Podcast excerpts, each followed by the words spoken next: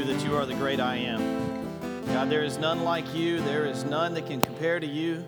You are the amazing, the incredible, the almighty God of this universe. You are the great I am. So, Lord, I just pray right now, God, in each and every one of our hearts right now, we'd be focused on you. Uh, the fact that the God of this universe is present in this place is beyond our comprehension, but you are here. Uh, as your praises have been lifted up to heaven, God, I pray that you are, you are here in this place and your Holy Spirit is dwelling among us, Lord, and is moving in our hearts and challenging us and showing us things in our lives that we need to be focused in on right now. Uh, God, your word, Lord, it corrects us, it corrects us, it instructs us, it encourages us. I pray that all of that happen right now. Lord, I pray that all of that uh, would happen as we study your word. Father, thank you so much for this precious word. God, be with us now as we study it. In Jesus' name, amen. All right. So we've been in a, a study on Moses, and uh, the I am is what we called that series. But today we're switching gears. Today is a new day. Uh, today is a new series. We're switching gears a little bit. Um, we've been asking the question about who is the I am, what was he all about? And as Jesus came into the world, he is God has revealed himself even more in who he is, in that he is Jesus Christ. Uh, and, and, now that we see how God has fully revealed himself in the person of Jesus Christ, as we lead up into uh, Easter, uh, we need to ask the question who is Jesus Christ? Who is he? Not only uh, the person of Jesus Christ, but who is he to you? And in Matthew chapter 16, beginning in verse 13, it says this And Jesus came to the region of Caesarea Philippi, him and his disciples. When he got there, uh, the, Jesus asked them, He said, Who do they say the Son of Man is? He said, Well, they replied and said, Well, some say that you are John the Baptist, or Elijah, or Jeremiah, or one of the prophets. And Jesus asked his disciples, He said, That is who they say that I am. Who do you say that I am? And that is the question that we're asking right now. As we lead up into Easter, as we start to dig into this, this series, I want you to ask the question not just who is Jesus, but who is Jesus to you? Uh, there's a lot of people that just believe he's a good teacher, he's a good man, that uh, he taught some really good things. And if you follow the teachings of Jesus, he's just like Muhammad or Buddha or somebody like that that can just teach you how to live and do some good things. And if you do those things, then you'll end up with a good life. But that's not how Peter replied. Because when Jesus asked that question to his disciples, Peter said, You are the Messiah, the Son of the living God. My question to you as we begin this series is Who is Jesus to you? Is he a good man? Is he a good teacher? Does he have some good things to say? Or is he the Messiah, the one that has come to redeem you and take you out of this place of darkness and bring you into a place of light and rescue you from your sin and set you free from the bondage of that sin? Is that Jesus to you? Or is he something else? I, I think that, that there's a lot of different ways to look at Jesus, and sometimes uh, we, we look at him not necessarily in the way that the Bible presents him, but in, in, the way that we want Jesus to be portrayed in our own minds. We, not that we really make up a Jesus, it's so much that we just kind of shape him and mold him in, in our own minds to try to fit a mold that maybe the Bible doesn't really show him fitting that mold.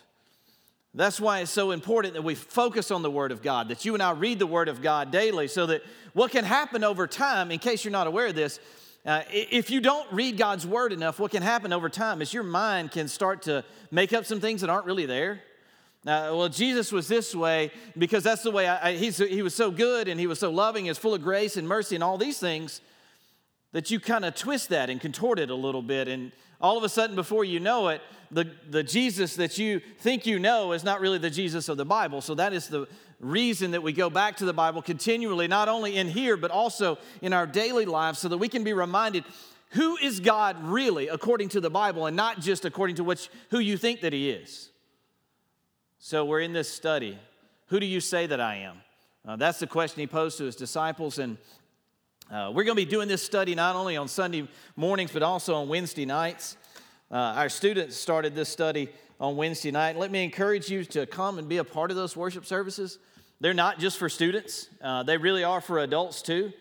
Uh, I said this last week that, that uh, people say it's just like what we do on Sunday mornings, except I'm a little more animated, if you can imagine that being the case. So, um, On Wednesday nights, we do this very same thing, and we study the Word of God. And immediately after that, we do have small groups for our youth.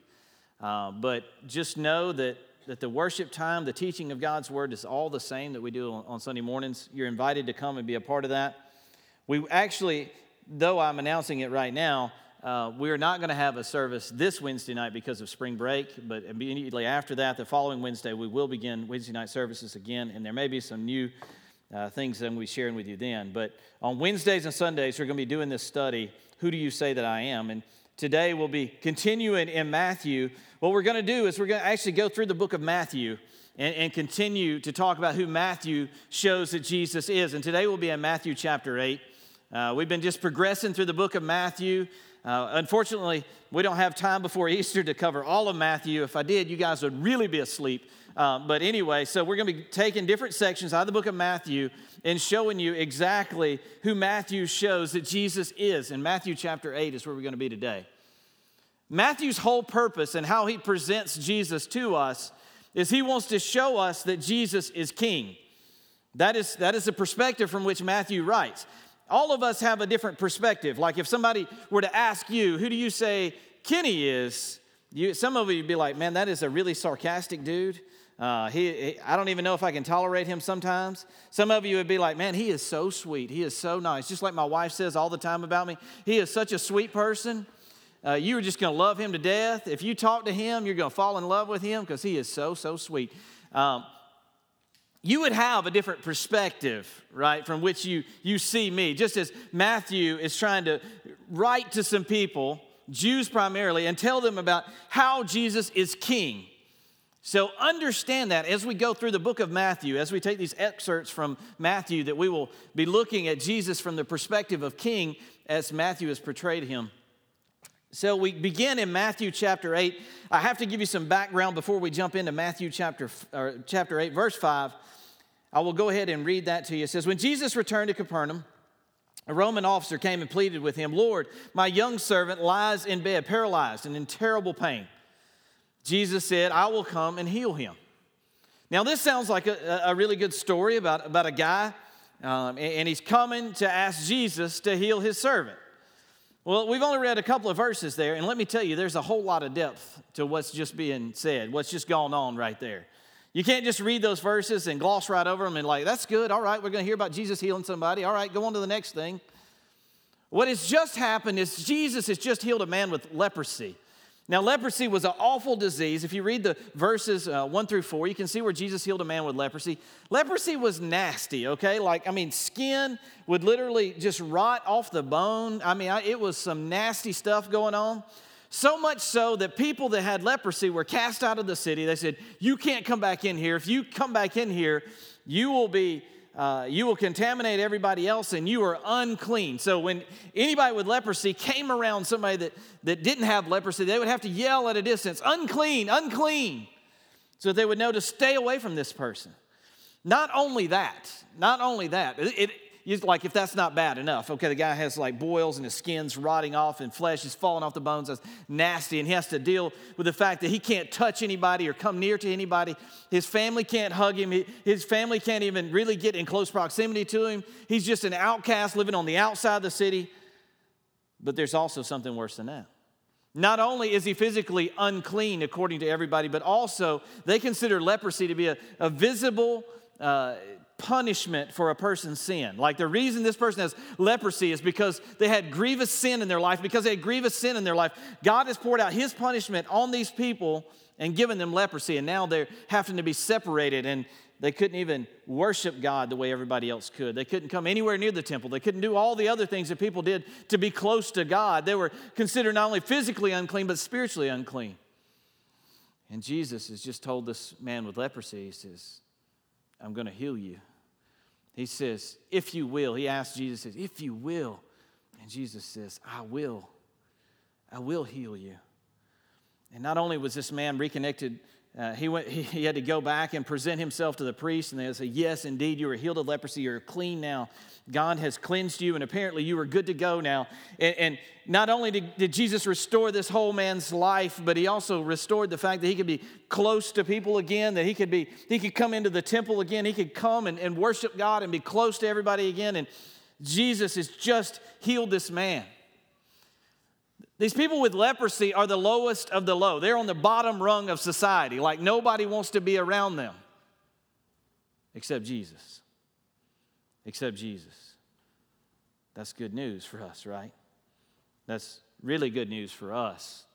Because I don't know about you, but sometimes in my life, I look at my sin, I look at my nastiness and filthiness, and how the fact that I feel like I'm an outcast, I'm on the outside of everything else, and I go, God, I just don't feel so good about myself. I feel nasty. I feel dirty. I feel filthy. And like, I just, when people come around, I want to yell, unclean, unclean, so that people will run away and they won't get near me. Not Jesus. Not Jesus. You know who the people that Jesus is hanging around? It's the unclean people. The people that nobody else wants to hang around, that's the people Jesus is hanging around. And so much so that we, we see that Jesus has healed this man and for you and I, not only did he heal the man of the leprosy, but he healed his spirit as well. He healed his soul as well, right? So now he could go back and he could worship and he could be around everybody else and he could have that connection with God.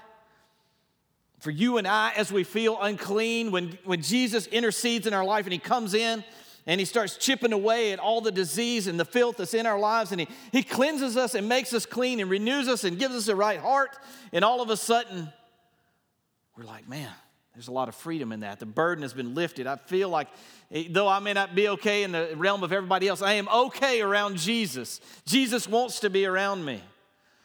Oh, that is such good news for me. So, that's where it starts, right? So I had to preface Matthew uh, 8, beginning in verse 5, with the first four verses and tell you that, that, uh, that Jesus has just healed a man with leprosy and just made him clean and healed his soul and his spirit, and he was hanging around the people that nobody else wanted to hang around. Then all of a sudden, we have this Roman soldier. He's a centurion, he's in charge of 100 men. He's like, uh, the, the Jews in this day and time are controlled uh, by the Romans. They, they, they, have to pay taxes to the Romans. They don't like that. Uh, they're not really fond of having to pay taxes. I don't know if you can identify with that, but I'm not really fond of paying taxes either. Uh, when April rolls around, you know, I hang my head. It's, it's, a little bit heavier. It's a little bit more dreary outside. Uh, it's okay if you don't like taxes. These people didn't like taxes either. And as a matter of fact, the Roman soldiers, every time they saw the Roman soldiers, it, it would kind of be like a reminder to them that they had Roman occupation in their territory that the Romans were there, and, and yes, they were keeping the peace, so to speak, sometimes and being like the police, but also uh, they were also uh, a representation of the fact that they had to answer to somebody else who wasn't a Jew, and most folks didn't like the Romans for that reason. So here we got a Roman soldier. Not only does he represent the fact that the Roman occupation is there and they are, in, are controlled by the Romans, but it's most likely, the way these Roman soldiers were hired, it's most likely that this, this would have been a Samaritan, somebody that most likely uh, would have sold out and, and went and married, uh, intermarried with somebody else who wasn't a Jew, and then they would have been hired as a Roman soldier. So, this person, the reason I tell you all that is because this person would have been really despised. Nobody would have liked this guy, okay? Except one guy who was a Jew who kind of loved everybody, and his name was Jesus. I don't know if you heard about this guy, but he's really awesome, and you really need to pay attention to who he is because it's going to be important in your life who he is and who he is to you. And the fact that no matter where you've been or what you've done or the fact that maybe nobody else likes you, Jesus wants to be around you. No matter how dirty, filthy, nasty, awful you feel, Jesus wants to be around you. He wants to rescue out of that, rescue you out of that and take you from darkness into light. That is what he wants to do in your life.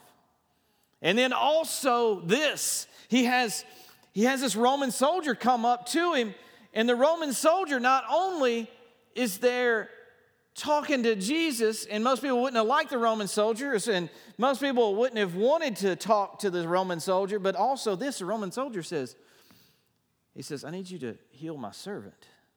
I've got a young servant, and the young servant is sick. Well, what is that about? A lot of times, uh, uh, people would actually have, they would have you can call them slaves if you want to. They had servants that, that, that lived with them, and they, they did whatever that, that, the people asked them. And in exchange for that, they would take care of them, provide a place for them to live, and a, a place for them to, to have their kids. And, and maybe this young servant is actually somebody who, who was a child of one of his slaves or a child of one of the people that were supposed to live in his household and take care of some stuff around the house. And this young, this uh, Roman soldiers has com- compassion on this small child, this little child. That's pretty unique, too, right? These, these servants sometimes were like part of the family and they would take care of them. And, and here, this, this servant is so important to the centurion that the centurion goes to Jesus and says, I need you to take care of this young child. Now, you can imagine a, a Roman soldier maybe doing that for his own child and, and wanting to go to Jesus to say, I need you to heal my child, but this is a servant's child, and this is one of his young servants living in his household. He says, Jesus, I need you to heal him. So, what is going on here, man? It's the Roman soldiers showing you his faith. The Roman soldier is showing you how much that he believed that Jesus was the answer to what ailed him or anybody that he cared about or loved. If there's any question in your mind about who Jesus is, he is the only answer to the one that can heal your sickness and take away your pain and anguish, and the only one that can give you true, genuine peace that surpasses all understanding. A lot of people search for a lot of different things trying to find that, don't they? Drugs, alcohol, sexual relationships, whatever, trying to find something that will fill the void, something that will make them feel better, make them feel kind of okay. Some people do this in order to, to feel loved some people drink, drug, drink alcohol or take drugs so that they don't have to worry about the fact that they don't feel loved, right? We know that that's the case. We know that that's the case. And am I telling you that, that if you accept Jesus Christ as Lord and Savior, if he, if he comes into your life and He wrecks you, that you'll never drink alcohol again or you'll never uh, turn to drugs again? I can't say that. But I promise you, if you continue to follow Jesus and you continue to seek what He has for your life, you won't want those things in your life. You won't have a desire for them like you used to have. If He rules and reigns in your life and He has a prominent place of position in your life, you'll be focused on Him. I promise you, all of those other things will fade into the background. If Jesus becomes big in your life, all of those things will become small. I can't say that they'll go away. I can't say that they'll disappear or, or you'll never struggle with them again. But I can say this that if Jesus is prominent in your life, you'll have less and less of a desire for those things and more and more of a desire for the things of God. So here we see Jesus talking to a centurion, an outcast, just like he was talking to the, the man with leprosy.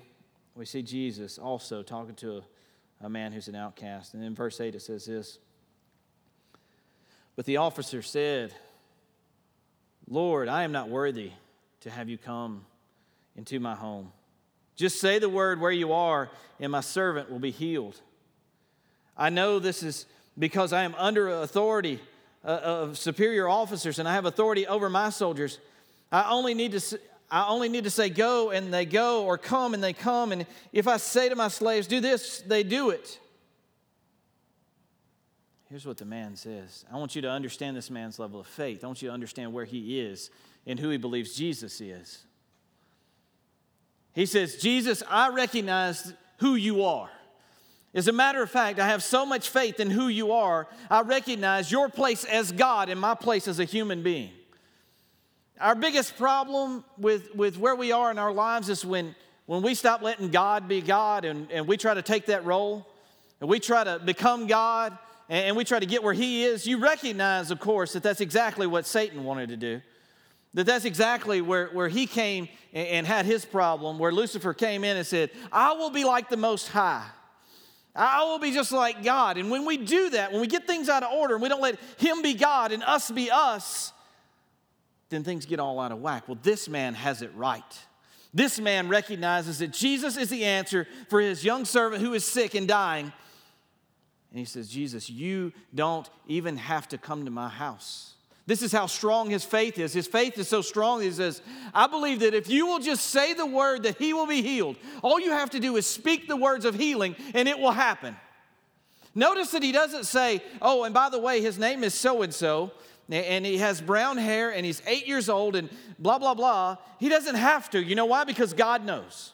Because Jesus is God and Jesus knows who this little boy or little girl is. Jesus recognizes who they are. And in your life, your sickness, your pain, your disease, God knows you. He knows who you are. He knows what you're dying from. He knows the ailments in your life. He knows the sickness of your soul. He knows you so intimately because He knit you together in your mother's womb. God knows who you are. Jesus knew who this little servant, boy or girl, was. And then he, he gets a taste of this man's faith. This man says, You don't have to go, Jesus. I have no authority to command you to do anything. Even though it appears that he was just asking Jesus to come, he understands that by him just asking, if Jesus responds and says, I will go, then that's almost like him giving a, a, command to God, and he says, I'm not worthy to do that. He says, Look, I, am a centurion, I've got men underneath me, and, and, I've got superior officers above me, and I know what it means to follow their orders and do what they say. He says, I, I got no place of authority here. And he comes to Jesus humbly, and he says, You just say the words, because I have faith that if you say the words of healing, this young servant will be healed. How's your faith?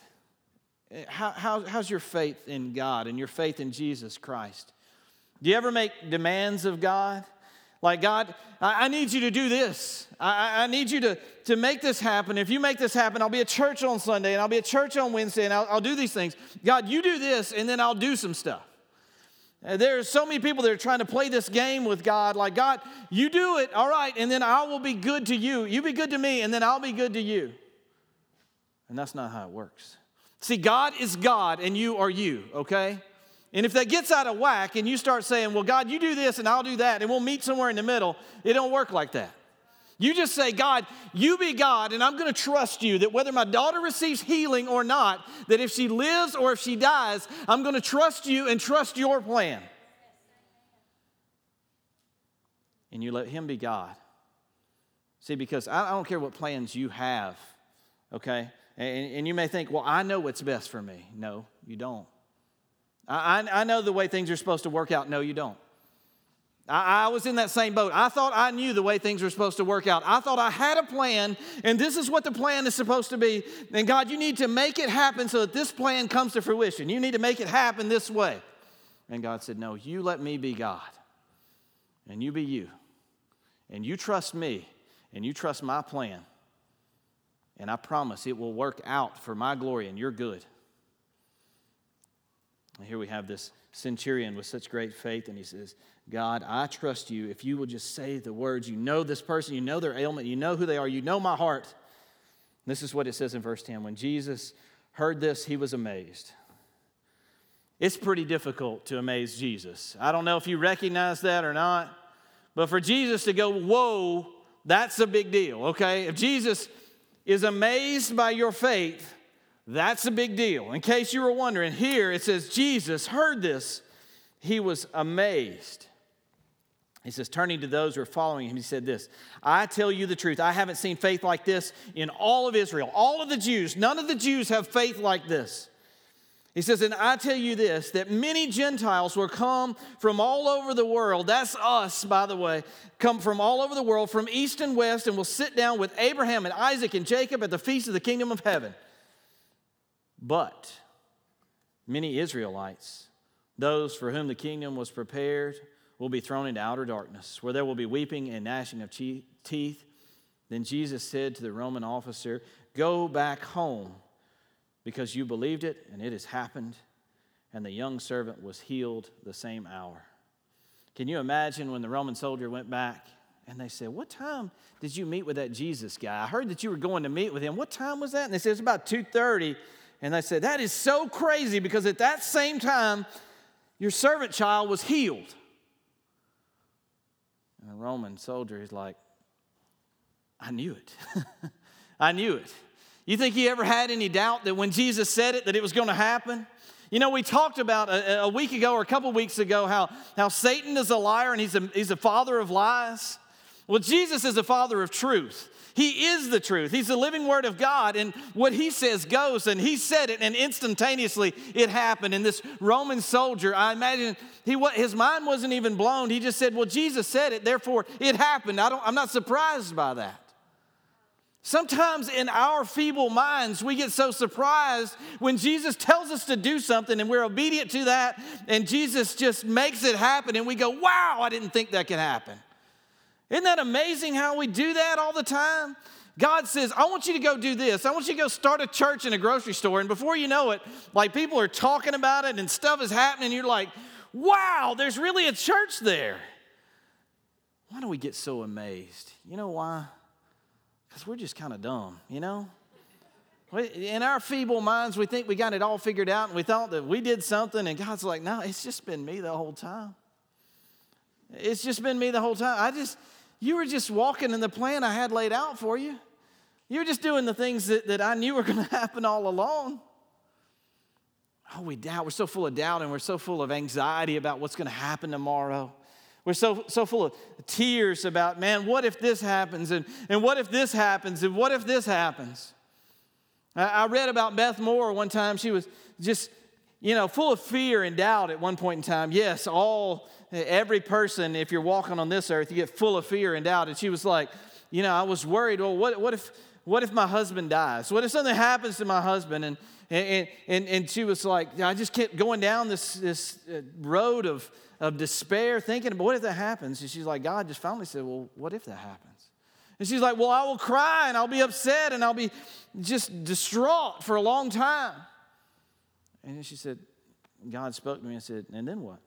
She said, Well, then I'll probably be a little less upset, but I'll probably still continue to be a place of despair, and I, and I won't want to get up in the mornings. And God said, well, well, then what? She said, Well, then I guess I'll get up and I'll dust myself off and I'll go back to doing the things that God called me to do. See, when you trust God, when you believe that Jesus' plan is the right one for you, that you, when you finally say, Enough with me, and I'm just going to follow Him then, then all of a sudden the worry and all of that kind of stuff just kind of fades into the background. When he gets really big in your life, all these other things just kind of fade in the background. Now, I'm not telling you that, that I don't miss my daughter. I'm not telling you that at all because I miss her desperately. And yesterday I spent a lot of time crying and a lot of tears were shed. But I can tell you that today, I knew that today I was going to get up here and I was going to preach God's word. And, and even if the gates of hell stood against me when I came to that door, I was still going to get up here and preach God's word. And I was still going to come into these doors and I was going to lift my hands and, and worship Jesus Christ. And, and, if God is for us, who can be against us? That, those words, they don't just, they aren't just words on a page, they're real life if you believe them. And I said, you know what? It doesn't matter what happens I'm going to be here. I'm going to get up at five o'clock in the morning and I'm going to, I'm going to let God's word penetrate my mind and I'm going to get my heart ready so I can preach God's word and I'm going to get my heart ready so I can sing praises to the Almighty King of Kings. And nothing is going to keep me from that. Nothing is going to keep me from that. So, as you look at who Jesus is, who he is to you, it, do you have faith like the centurion where you say, you know what, God, no matter what, no matter what, you're going to be God in my life. You're, going to be the one that, that, that brings anything good that comes into my life. You're going to be the one. And if something bad comes into my life, I know that you're still the one, and you're still the one that's there for me, and you're still the one that has eternity wrapped up. If I will just trust you and trust your plan. Who is Jesus to you? Who is Jesus to you? Because some people want to make him into somebody that just, just answers my prayer, somebody just does what I want him to do. Not so. Not so. He is everything. And, and, and, He is an understanding beyond what we can understand. And His plan is far greater than ours. If you'll just embrace it and you will let Him do what He wants to do in your life, you will be amazed. And if your faith is strong enough, Jesus will be amazed. Let me pray. Father God, thank you, Lord, for this word. Thank you for the faith of the centurion. Lord, I just pray, God, as we, as we look at who Jesus is, God, we recognize who He really is, who the God of this Bible is, who the Jesus of this Bible is. And God, I know that sometimes we can be distracted and we can hear what other people say, and sometimes it twists and contorts who Jesus really is.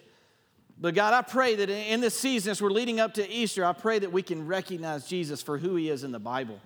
God, who you have shown him to be. Lord, there are people here that are hurting. God, there are people here that may be struggling with addiction, they may be struggling with loss, they may be struggling with their own physical ailments. God, but I know this I know that Jesus is the answer. I know that the Jesus, Jesus is the answer for whatever trials and tribulation there may be in our life. Jesus is the answer. So, God, I pray if there's anybody here who hasn't put their faith and trust in Jesus Christ, they would seek Him out today and they would say, Enough with me, and let me make Jesus the center point in my life. Let Him have prominence in my life so I can follow Him and I can follow His plan for my life. God, I believe if they do that, they will find themselves being set free. I believe that they will find themselves in a place of restoration. They will find themselves in a place of peace like they can't imagine in their own minds. So, God, whatever you need to do in these people, God, I pray that you would do it and it would all be for your glory. God, help us to rest in your plan for our lives. In Jesus' name, amen.